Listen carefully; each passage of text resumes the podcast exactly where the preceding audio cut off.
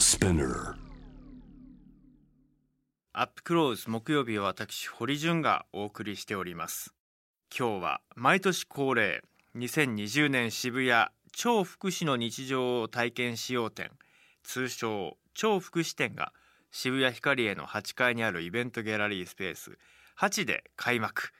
イベントギャラリースペース8ね行ったことありますか皆さん。なかなかいいですよね。イノベーティブな現場でいろんなことが行われてますけれども超福祉展です。まずはオープニングセレモニーの模様をお聞きください。えー改めまして皆さんこんにちは、えー今日はですねおそらくこの時間あの全国全世界からアクセスいただいて最後の重複視点を楽しみにしてくださっているのではないかと思います。今年で実は7回目テストパターンの1回目を加えると8回目2020年には渋谷っていう街でハンディキャップがあってもなくても性差や年齢や国籍の別なく混ざってるっていうことが当たり前なそんな風景をこの街に実現したいなという思いで、えーここまで来ました。えー皆様、こんにちは。ご紹介いただきました渋谷区長の長谷部です。この超福祉展、そうか、0回から配ると8回。最初はね、あの、裏原宿のギャラリーと国連大学から始めましたけど、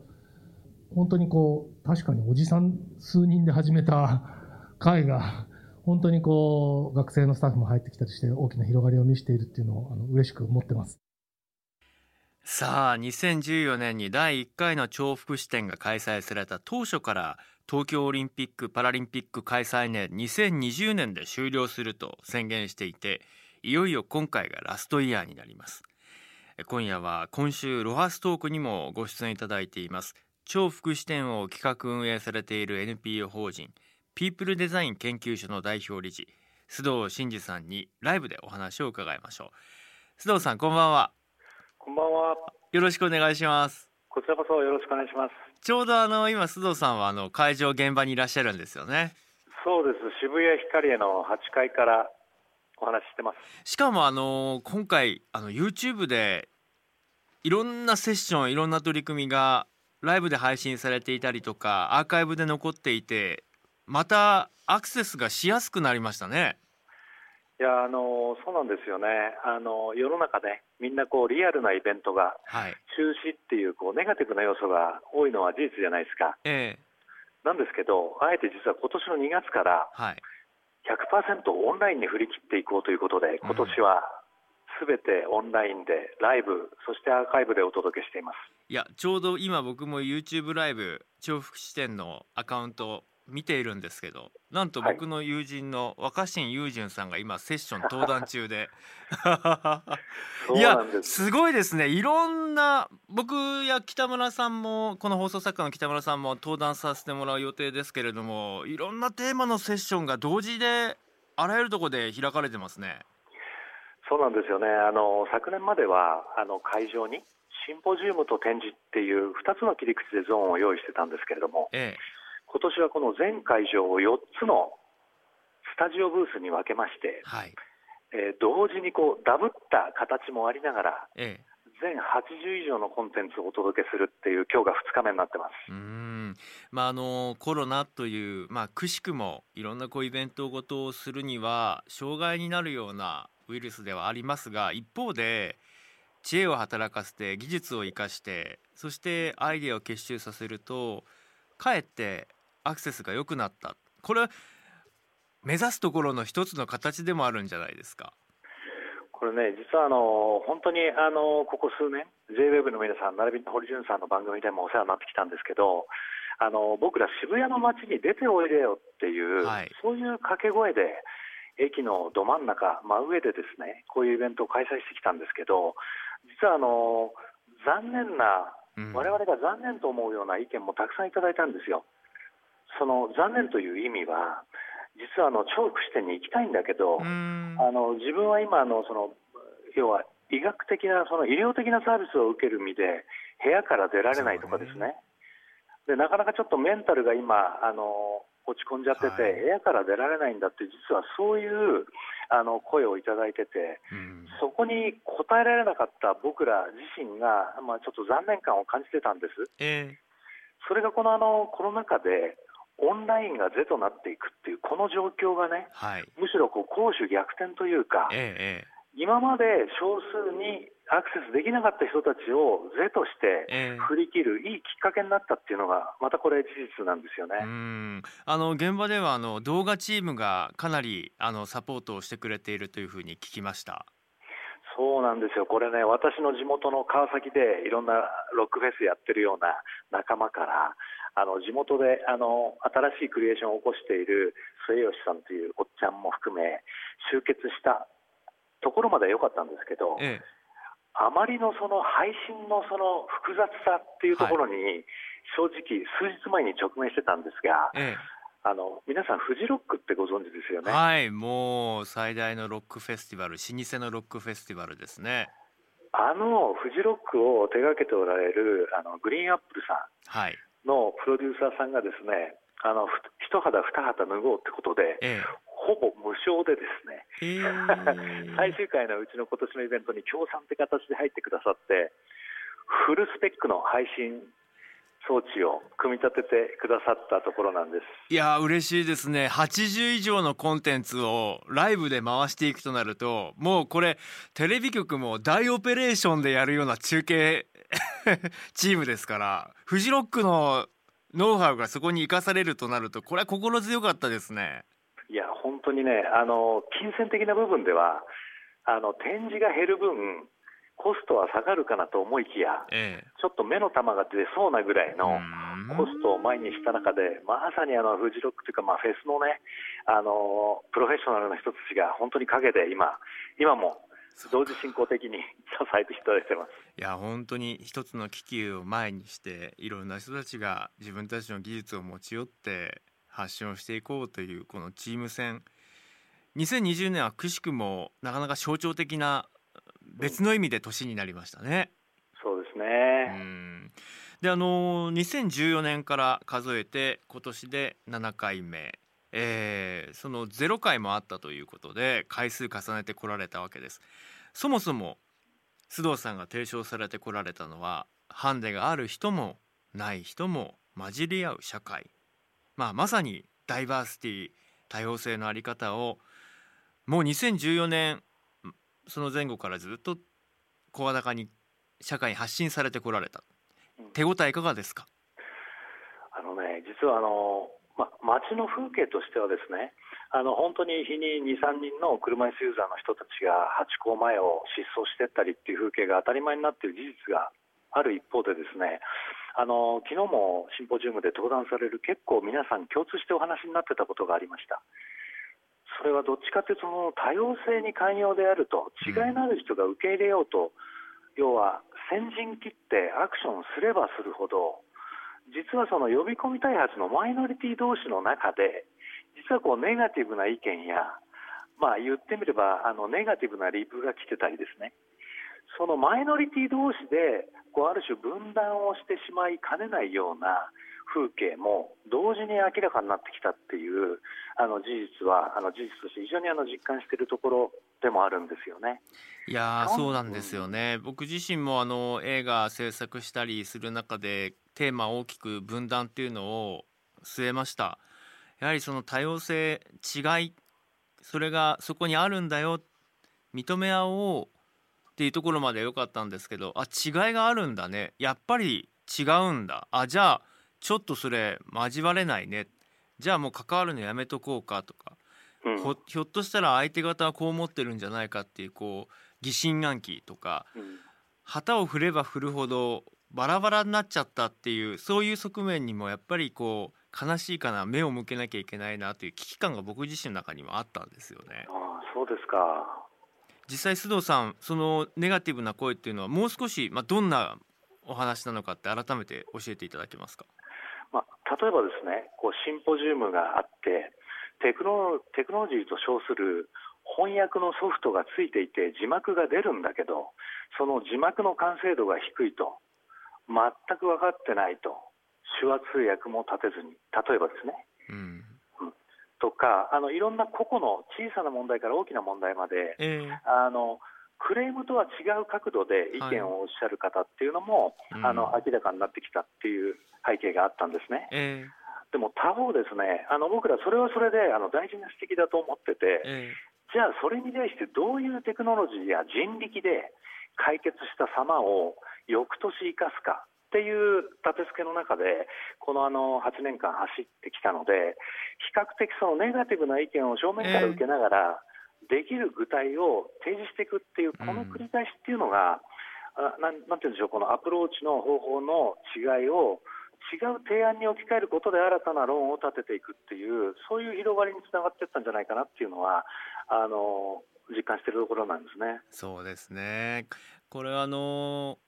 いろんなね飛び交う言葉が先鋭化していくとどうしても聞きたくないそれは辛いということで心を閉ざしていきがち排除してしまったり最悪そういう方向に行きがちですけども僕自身思うのは大元にはやっぱりニーズがあるんだっていうふうにいつも思うんですよね。うん。うん。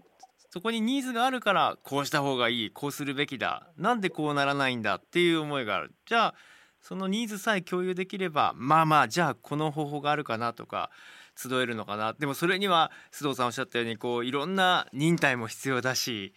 えー客観的な冷静であるマインドも必要だし、まあ、苦労は絶えないと思います。まあ、本当にあの楽しくて好きでやってますからね、あのもちろんだとは思ってないんですけどね。一方でどうですか？このダイバーシティ多様性という言葉が一般名詞で使われるようにだいぶ浸透したなという思いもいあるんですがはい。企業のあの関わり方というのもこの7年間振り返ってみると過去と現状いかがでしょえっとね、企業さんあの、永続的にご支援いただいている企業さんがあの複数ある一方であの、どうなんでしょう、企業さんの力で単発的に大きなイベントを展開するっていう形ではないもんですから、今、改めて見えてきたことがですね企業に所属してるんだけれども、えその技術力を隣の違う企業や団体とつながりながら、要は形にしていくっていう、その場所をこの重複支店に求めてくるっていう、ね。こういう方々がね、非常に多く、うんあの今、目の前であの展開されているっていう印象ですね。それはいいですね。分断とは対極にある集合の現場としてのこう重複視点のあり方、あの一方でその SDGs という旗もあ国連に端破して世界中に浸透するようになって、まあ、今はい。もう胸に虹色のバッジをつけて SDGs 協賛企業ですよってアピールするのは非常にこう当たり前の景色になりましたけれども。うん。なんかこう SDGs という旗が振られるとだんだんだんだんこうダイバーシティとか今までこう活動していたものが逆にこうそっちに関心が移っていくようなこともあったというふうに聞いていますけれども実際どうでしょあそうですね、あのそれはそれで僕、いいことだと思ってて、う、うん。実はあの SDGs ってあの17のなんとか目標って、はい。一生懸命こう暗記したり、はい。自分の授業を当てはめたりっていう力学がある中でもですね、えあの出発点の考え方が、えうん、No one will be left behind っていう、誰一人として取り残さないっていう、このやっぱり根っこが、すごくあの大事なものとしてあの今、あるんですね。でこのやっぱり誰一人として取り残さないっていうところに立脚すれば、すべてのダイバーシティやインクルーシブや、ひいてはそれを促進する、うん。あの新たなアクションというのはすべて包含できるっていう、まあ、どうなんでしょう、2020年を超えた次の10年は、使えるものならその風を、また追い風として使っていくっていう、そういう視点があっても、あ全然いいなというふうに僕らは思っています。いやでもなんかラストイヤーって聞くとなんかすごく寂しい思いもありますけどもでもここまで築いてきたものを先ほどおっしゃっていたのは次にまたバトンタッチしていくいよいよ社会にさまざまなものが実装されていくそのスタートだと思うとワクワクもしますよね。あの今回ね、また新たな特徴っていうか、うねりが見えてきてて、あの前半であのご紹介くださったあのテクノロジーっていう切り口をね、当初は僕ら大事に考えてたんですけども、要はこの最終回が特にそれを象徴してるんですが、最後はそれを生み出す、あるいは作り出す人だなっていうところでね、その人の中でもね、高校生とか大学生とか、はい、そういう世代のメンバーが、ええ。僕らの運営委員として入ってくれながら、うん。その目線で選ぶテクノロジーみたいな、ええ。あくまでも次世代の目線、彼らの企画、それがこう真ん中に置かれてるっていうところがね、また今年の特徴だったりするんですよね。いやー須藤さんやっぱりこれは須藤さんはじめ皆さんがダイバーシティって何？多様性って何？っていうことを発信してきてそれを見てた世代がいよいよ力を発揮する世代に成長して。だって7年前って言ったら例えば16歳だと9歳とか8歳とかですよね。小学校のあのまあ12年生34年生ぐらいじゃないですか。うん。あのそうですね、こあのいや本当そうですよね、あのうんでもそれってねな、なんか僕らが何かやったから、僕らが次世代を育ててるっていう自覚は全然ないんですよ。えあのやっぱり世の中の今の、まあ、現状の閉塞感も含めた空気感を得て、ええ。彼らなりのアンテナで、えうん。自ら発信し始めたっていうね、えええええ例えばね、象徴的なシンポジウムが昨日一つあったのはね、えはい。あの大学生4人組が、ええやっぱりこう福祉を考えるっていう以前に政治だよねっていう視点を持ち込み始めたりうね、ん。でやっぱり要は今後の未来を作る政策を立ち上げる、そのために選挙の意義みたいなことをどう考えるかっていうところで、広い間口が広くなったしそれは根本的なふ、うん。非常にこう根幹をなすテーマでもありますよね。いや、そうなんですいやあのーうん。ちょうど今ラジオネームリバティさんからもメールが来てましてで、はいここもすごく大事なポイントだと思うんですけどハンデのある人ない人具体的にあるなしはどういうことなのかあの決して差別的な意味ではないんですと、えー重複視点で定義されているこのハンデのある人ない人ってどういう定義なんでしょうかっていうことについての質問が来てます。あ鋭いあの、そのご質問にお答えするとすると、一言で言うと、生きづらさなんじゃないかなっていうふうに思います。それはその目が見えようが手があろうが、いわゆる外見的な、あーまあ、人間的な五体、満足な状態であっても、心に何か生きづらさを抱えて、いつもの自分にあのありえないっていう、そういう状況を感じる、もしかしたら、障害者っていうカテゴリーよりも、うん。先週辛い目にあった今日の私っていうことも含めて、もしそれが生きづらさにつながってる、何か生きづらさに起因するんであるとするならば、ええそれこそがまあハンディっていうことなんじゃないかなっていうふうに思いますね。いやもうそういう捉え方もやっぱここ数年で、まあ、僕自身もこうしていろんな話を伺う中であそうかってこれはあの障害のある人たちの話なんていうカテゴリーは勝手にこちら側で作っていただけであって誰にでもいろんな悩みやサポートが必要な現場であったりあるよねだからそういう中がやはりその逆に溶け合う一つのポイントなのかなって思うようになりました。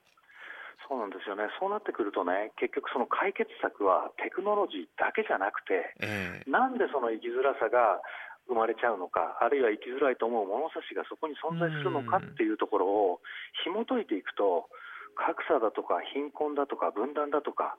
一部環境問題まで広がっていく、やっぱこのバックグラウンドの理由があるんですよね。うんそういうところにあの人がプレイヤーとして発言しながら手を入れて発信するっていう、はいそんな会がちょっと今年ね、もう昨日からもう矢継ぎ早に展開してま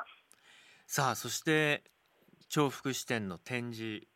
一例を紹介しましょう渋谷ヒカリエの会場で見て触れて体験することも可能だというものなんですけれども、えー例えば自動音声字幕のフォントや色を会話の内容に沿ってアレンジするシステムあ面白そう。そしてオフィス家具メーカーが作ったオフィスデスク用チェアにデザインを寄せた電動車椅子。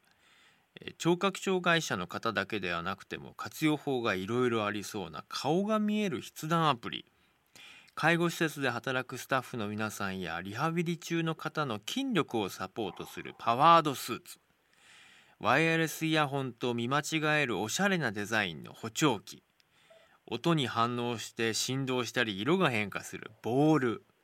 スマホをかざすだけで目の前のテキストを読み上げてくれるアプリ。いろいろありますね。うん。須藤さん注目している展示は何でしょ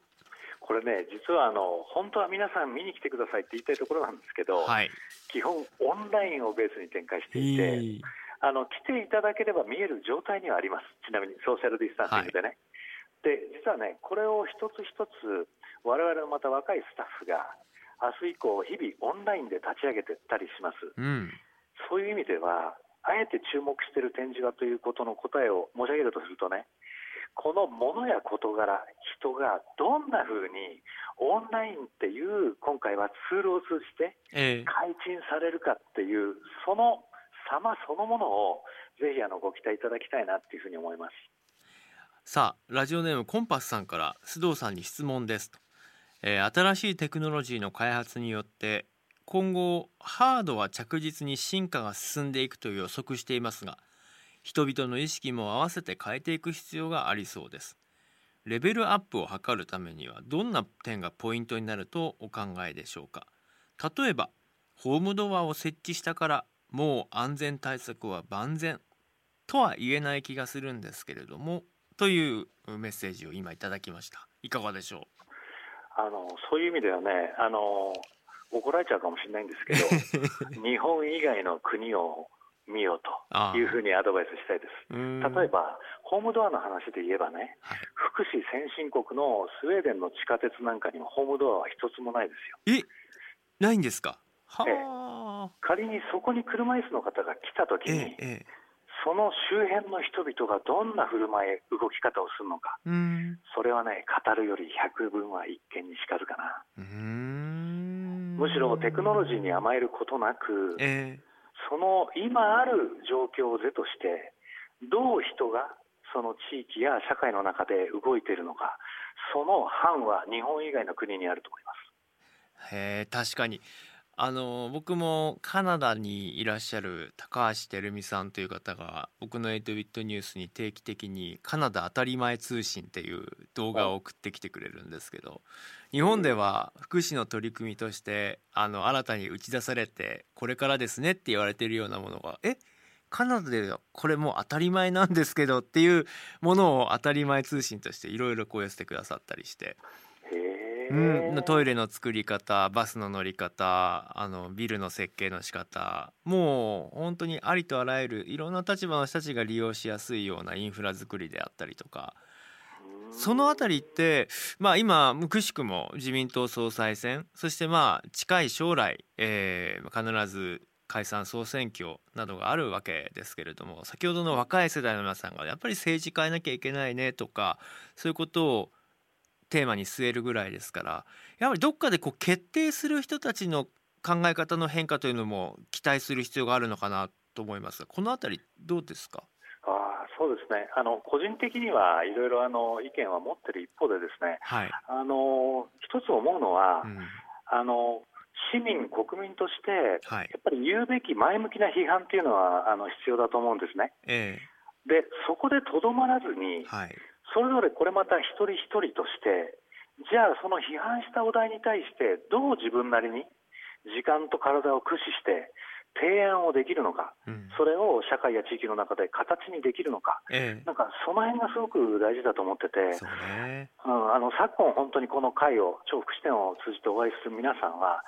すべてそれをやってるプレイヤーっていう、はいあのそこはね、強く実感するところなんですよ。そうですよね。うん。だからね僕やっぱり思うんですよね。今日も冒頭から言っている公開と参加。やっぱこう参加する。でそれはその当事者である、まあ、私であり私たちが参加して自分たちでアクションしていくっていうことが連鎖しない限りはいくら技術があってもいくら予算があってもいくら条例が作られたとしても起動しないんじゃないかなってやっぱり思ってます。いやおっしゃる通りですよね、特にそれが大きな組織、あの歴史ある名だたるところであればあるほど、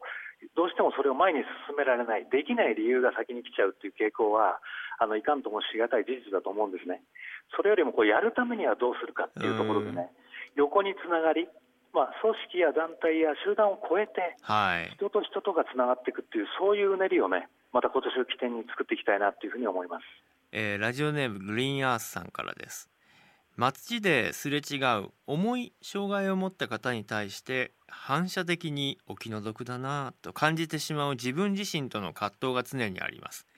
なかなかそこから抜け出せないことに苛立ちもあります。気持ちの切り替えに何かアドバイスがあればお願いしたいですと。いやでも誰でもそうですよね。あの僕自身でもそうです。あの家族にあの障害を持った息子がいながらにしてもね。でもねこんな風に考えてみたらどうでしょう。いきなりその障害者のために何かをしてあげるっていうことよりも毎日の生活の空間通学や仕事通勤暮らしの中で困ってそうな人がいたら、ええ、なんか自分ができる手伝いをするっていう、ええええあのそれがご年配のおばあちゃまであったり、はい。バギーを一生懸命押してるお母さんであったりね、うん。そういうアクションが、どっちかというと思いやりっていう文脈ではなくて、えかっこいいスタイルっていうね、えええ。次はさらにそれを強調して、いろいろメッセージしていきたいな。いや僕もいやすごい賛同します今思いやりっていうキーワードが出ましたけれどもなんとなくその気持ちの寄り添いのアプローチでいくとちょっとなんかこう締めっぽいっていうかあのそうえーお本人はそういう思いじゃなくても変なこう憐憫哀れみに近いような受け取られ方をするようなものもあるかもしれないですけど僕はやっぱりそこにニーズがあると思えばうん。うん、今お困りのこと何ですかとか。何かこううん。サポートのニーズってありますか、うん。あじゃあこれを持ってくれる？ああ分かりました。持ちましょうっていう、まあ、これでその今の困りごとが解決するようなものに関われるのであればそれでいいのかなっていうふうに思ったりもするんですよね。いやー本当同感です、毎日の暮らしもそうだし、ええ。あの仕事や会社のフィルターを通してできる、そういうあのギブっていうのもきっとあると思うんですよね。あのーこれからですよね、まあ、ラストイヤーとしていますが何かの始まりの年になるのかもしれないとも思います。須藤さん率いるピープルデザイン研究所はこれから次のステージ次の未来に向けてどんな活動をされていくご予定なのかい。かがでしょあありがとうございます。あの僕らの活動自体はあの超福祉店だけではなくて、いろんなこうハンディを持った方の就労を促進するプロジェクト含め、常に6プロジェクトぐらいが走ってるんですね。で今あの堀さんにいただいた質問で言えばう、はい。その須藤さん率いるっていう須藤さんも実際今57なんですよ。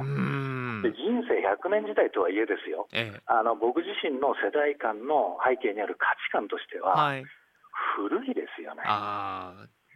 そういう意味では、あのうん。僕が率いないでいい状態っていうのうん。を限りなく速やかに実現していくっていうのが直近のタスクかな。わかりますそれやっぱり僕自身今43ですけれどもやっぱりこう独立した時30代前半半ばに差し掛かるくらいでその時に思ってた感性とやっぱりじゃあ今の自分がその時代のフロントラインとして胸を張ってこれだろうって言い切れるかっていうといや違う。あの他の世代の皆さんどう思ってるんだっけ？って確認したい。やっぱり常に時代の変化の中でどう振る舞っていくかと考えると世代を超えた協業って必要だなって強く思うんですよね。本当同感ですね、それでその要はコンダクトするっていうか、要は指揮するポジションっていうのは、確実に若い世代に渡していくべきだと、うん。もう政治も企業も僕らのような団体も基本的にそういうふうに思ってます。いやそれこそそれをニューノーマルにしたいです。決定権者があまりにもね上の世代に偏りすぎていたあ時代からいろんな人たちがそれぞれ自分たちで決定できてしかもそのね権限がいい形でうん移行されていくといいのかなっていう。でも本当、えー去年ねスタジオにお越しいただいた時にはあの、はい。まさに大学生が取り仕切って君ね。やってくれている姿を見てこ励まされました。さて2020年渋谷超福祉の日常体験使用展超福祉展は、えー来週9月8日火曜日まで開催されています。今今年はオンラインシンポジウムがメインということですので配信ぜひ注目していただきたいですしホームページ等々アクセスをぜひしてみてください。僕もですね来週7日月曜日の夜7時からのシンポジウムに登壇します。つながりを諦めないをテーマにお話しする予定です。詳しくは超福祉店のホームページご覧ください。須藤さん今日はお疲れのところありがとうございました。引き続きよろしくお願いします。よろしくお願いします。どうもいつもありがとうございます。ありがとうございました堀潤です。まさに違いを力にダイバーシティ多様性まあそうしたメッセージをこのまあ、10年近くの間発信し続けてこられた須藤さんのお話いかがだったでしょうか。重複視点あのジャム・ザ・ワールドでも毎年特集させていただいているんですけれども本当に大事だなって思います。でも深刻なのはその須藤さんがやっぱり分断が起きていると。違いを知ることによってやはりそこに境界線ができてしまうと互いに反目し合ってしまうと、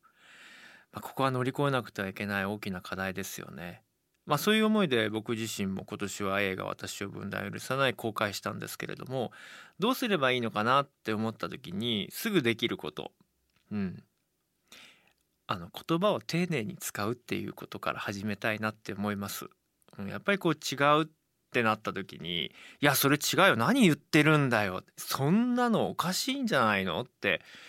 だんだんだんだん、まあ、この程度ならまだしも言葉が先鋭化していっていつの間にかこう相手を叩きのめす、ね、もしくはこう自分を守るために非常にこう過剰防衛していく。非常にこう言葉がとんがっていくなっていうのを SNS のやり取り見ててもそう思います。ね、知識人と言われる方々でさえそういう状況が、まあ、今週も大きく取り上げられたわけですけれどもやっぱり言葉を丁寧に使えませんか皆さん。うん、その時に言葉を選ぶっていう時に初めてあの相手のことが見えてくるのかなおもんぱかれるのかなって思います。ですからこう分断を乗り越えるには言葉の丁寧さその丁寧さの先に寛容があると思います。その寛容の先に理解があるのかなと。その理解があった時に初めてアクションにつながるのかと思っています。ですからまあ僕自身も気をつけていきたいと思います。よく言われるんですよね SNS とかで書いてても。なんかで何が言いたいんだとか。もっとはっきり言えよとか。あなんか NHK の癖が抜けていませんよねとかね。いや僕はあえてそうやってるんです。あの本当に淡々としているとかはっきりあの刺激的な言葉で言い切らないとかうん。あえてやってます。まあちょっとこの実験がどうなのかっていうのは今後僕自身また節目節目に検証していきたいと思います。とか言って来週から急に 先鋭的な言葉を使い始めたりするかもしれないですけど。ということで皆さん気をつけて。一緒にやっていきましょう。